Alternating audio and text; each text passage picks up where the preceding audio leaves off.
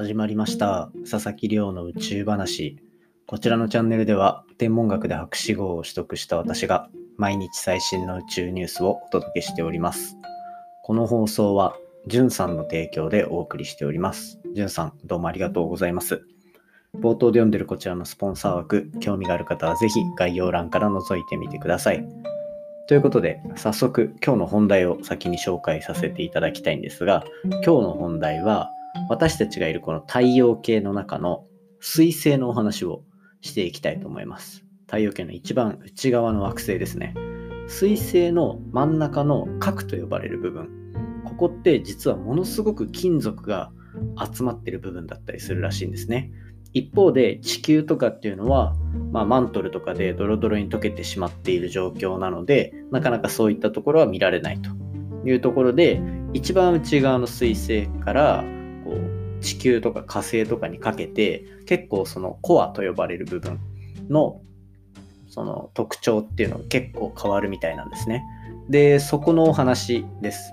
で今回最新の研究でその差が何でできてしまうのかなんていうところが解き明かされたというところがあったので、今回は身近な太陽系のお話をしていきたいと思っております。ぜひ最後までお付き合いください。よろしくお願いいたします。はい、そんな感じで毎日恒例の近況報告を本題の前にさせていただきたいんですけど、えっと、ちょっと前にですね、ポッドキャスト、まあ、科学分野で1位取ったりとか、結構全体ランキングでも上の方まで行ったタイミングで、こう大学僕が出身が中央大学なんですけど東京の。中央大学の広報誌ですねからこの卒業生の特集をさせてしていただけるというようなお話をいただいて、まあ、こうポッドキャストっていうところを軸にですね大学の広報誌に取材をしていただくっていう機会があったんですね。でそれがまあ大学の中の人とかに伝わればいいかなと思って取材受けさせていただいて雑誌としても見開き2ページとかで特集していただいてたんですけどそれがまあ今コロナ禍っていうところもあってオンラインでもあのがっつりと公開されてるというところでそのオンライン版の記事が昨日公開されてました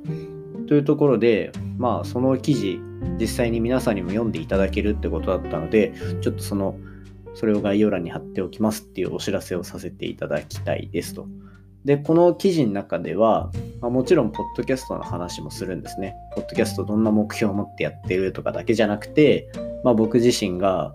なんで大学院博士まで行ったのかとか、あとは今の仕事にどうつながってるのかっていうようなところを結構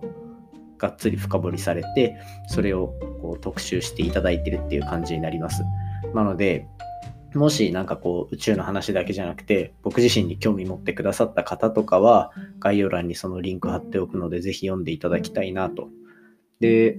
これ、まあ言うて僕もまだ今で294回放送とかですかね。だいたい1年弱ぐらいしかまだポッドキャストやってない、いわゆる新参者みたいな状態ではあるんですけど、やっぱ10年選手とかいるんでね。で、その中でも多分ポッドキャスト始めた頃にこういうちょっとランキングの方上になったっていう話をしてもそんなに注目されなかったんじゃないかなと思うんですね。っていうのもやっぱりこの1年弱ずっと続けてる中で確実にこの音声市場みたいなところっていうのは僕がいるこの短い間でも相当伸びてるような感じがして大学の広報誌としてもそれを取り上げてもいいと思ってくださるような、まあ、存在になってると。ポッドキャストないしそういう音声配信みたいなものが。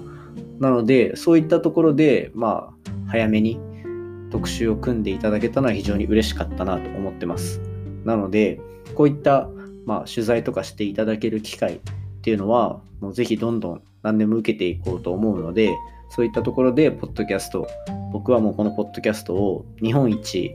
ランキング日本一位ですね。この僕今科学系では日本一位取らせていただいてるんですけど、科学系だけじゃなくて、もうあの芸能人、あのオールナイトニッポンとか、芸能人の方がやってるようなチャンネルに食い込んで、日本全体1位っていうところを取れるようにやっていきたいと思ってますので、ぜひあの応援していただけたら嬉しいと思ってます。はい。そんな感じで、これからもちょっといくつか特集組んでいただける予定があったりするので、そこら辺はまた公開されたり、取材を受けたりしたら、あの情報を共有していきたいと思ってます。そんな感じで本題に入っていきたいと思いますね。今日の本題は、私たちがいるこの太陽系の中のお話ですね。いつも何百光年とか何億光年とか離れたちょっとピンとこないような話をしてたと思うんですけど今回はその太陽系の中。でなんなら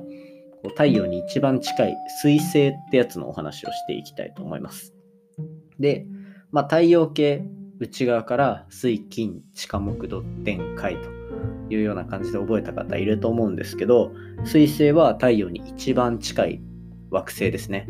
で、一方で私たちのこのいる地球とかっていうのは3番目、内側から3番目のもの。で、その外側には火星があるみたいな感じですね。で、太陽系のそれより外側、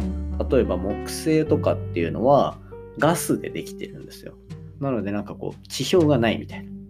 まあ、ざっくり言うとですよ。ガスでできてるようなガス惑星である一方で水素から火星まで地球を含むそこの4つの星っていうのはいわゆる岩石惑星と呼ばれるものなんですよ。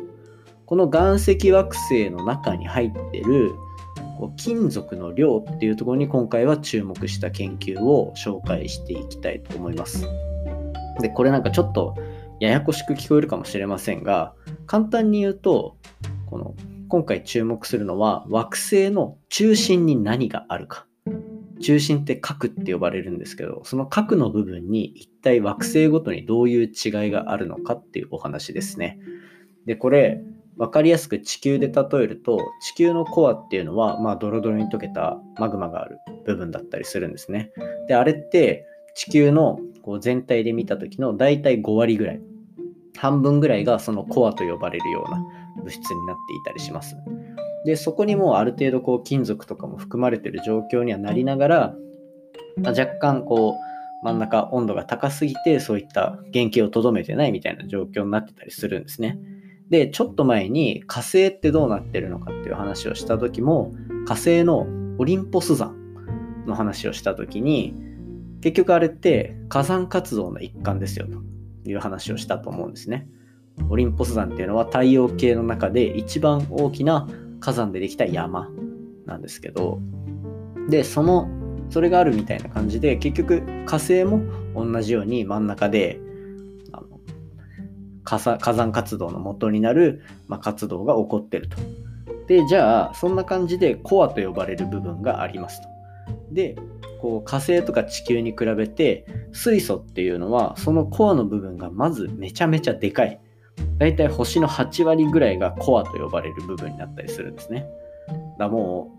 う地球とかだと5割とかだから全然違う割合なんですけどその水素水星のコアっていうのはまず全体の8割ぐらいを占めてます。でしかも地球とか火星に比べてものすごく金属が含まれてる。金属が含まれてるってどういうことかっていうと、まあ、スカスカのもの例えばなんか私たちのこの周りにあるものと金属って同じ大きさで持ち比べてみたらやっぱり金属の方が重いですよね。なんで重いかっていうとよりギュッと中に物が入ってるつまり密度が高い状態なんですよ。でこれがそのまま太陽太陽系の内側から外側にかけて水素の密度はも水星の密度はものすごく高くて火星の密度はものすごく小さいと。でそれより外側に行くとガスになる。っていうので内側から外側にかけてだんだんこの密度が減っていくっていうのがこう傾向としてあったのが太陽系の実際の姿です。ででもこれが何でこういう密度の違いがあるのかっていうところが実際よく分かってなかったみたいなんですねこれまで。で今回はそういったところをじゃあ昔の太陽とかっていうのの状況を数値シミュレーションいわゆる理論屋さんってやつですね。僕がよくポッドキャストで言う、あの、天文学をやってる方には実験屋さんと理論屋さんっていうのがいて、観測してものを見つける実験屋さんと、そうではなくて計算式で宇宙を解こうとする理論屋さん。で、今回はその理論屋さんのお話で、その昔の太陽っていうのを数値で再現してあげて、その時に惑星たちがどうやってできていくのかっていうのをまあシミュレーションしたと。で、そうすると、今回この明らかになったのは、なんとこう太陽が持ってる磁場ですね。太陽って言ってしまえば地球もそうなんですけど、大きな磁石なんですよ、星って。で、なので、大きな磁石ですと、まず、ものすごく強い。で、そこから磁石って結局、近くにいるとすごい引っ張られるけど、離れれば離れるだけ、その磁石の効力って弱くなるじゃないですか。それと同じ感じで、その太陽が持ってる磁力っていうのがものすごく強くかかる太陽系の一番内側、水水星については、その磁場のおかげで金属をたくさん確保することができたと。一方で、その地球とか火星とかっていう方に来た時に水星に比べてやっぱ太陽から受ける磁場の力っていうのが弱すぎてそこで金属っていうのをなかなか取り入れられず密度の低い星になってしまったというような違いが出てくるみたいですね。で今回これを実際に太陽の周りで数値的に作ってあげると大体どの惑星も説明できる。プラスしてあのはやぶさ2とかで話題に上がってくる小惑星とかみたいなより小さい星っていうのももっと密度が薄かったりする軽い星だったりするんですね。そういったところも全部説明できるっていうところで今回の見つかったこのモデルというか研究結果っていうのは太陽系の歴史っていうところを新しく理解するのに役立つような研究になったんじゃないかなというお話でした。今回の話も面白いなと思ったら、お手元のポッドキャストアプリでフォロー、サブスクライブよろしくお願いいたします。番組の感想や宇宙に関する質問については、Twitter で募集しております。ハッシュタグ宇宙話、宇宙が漢字で話がひらがなになってますので、じゃんじゃんつぶやいていただけたら嬉しいです。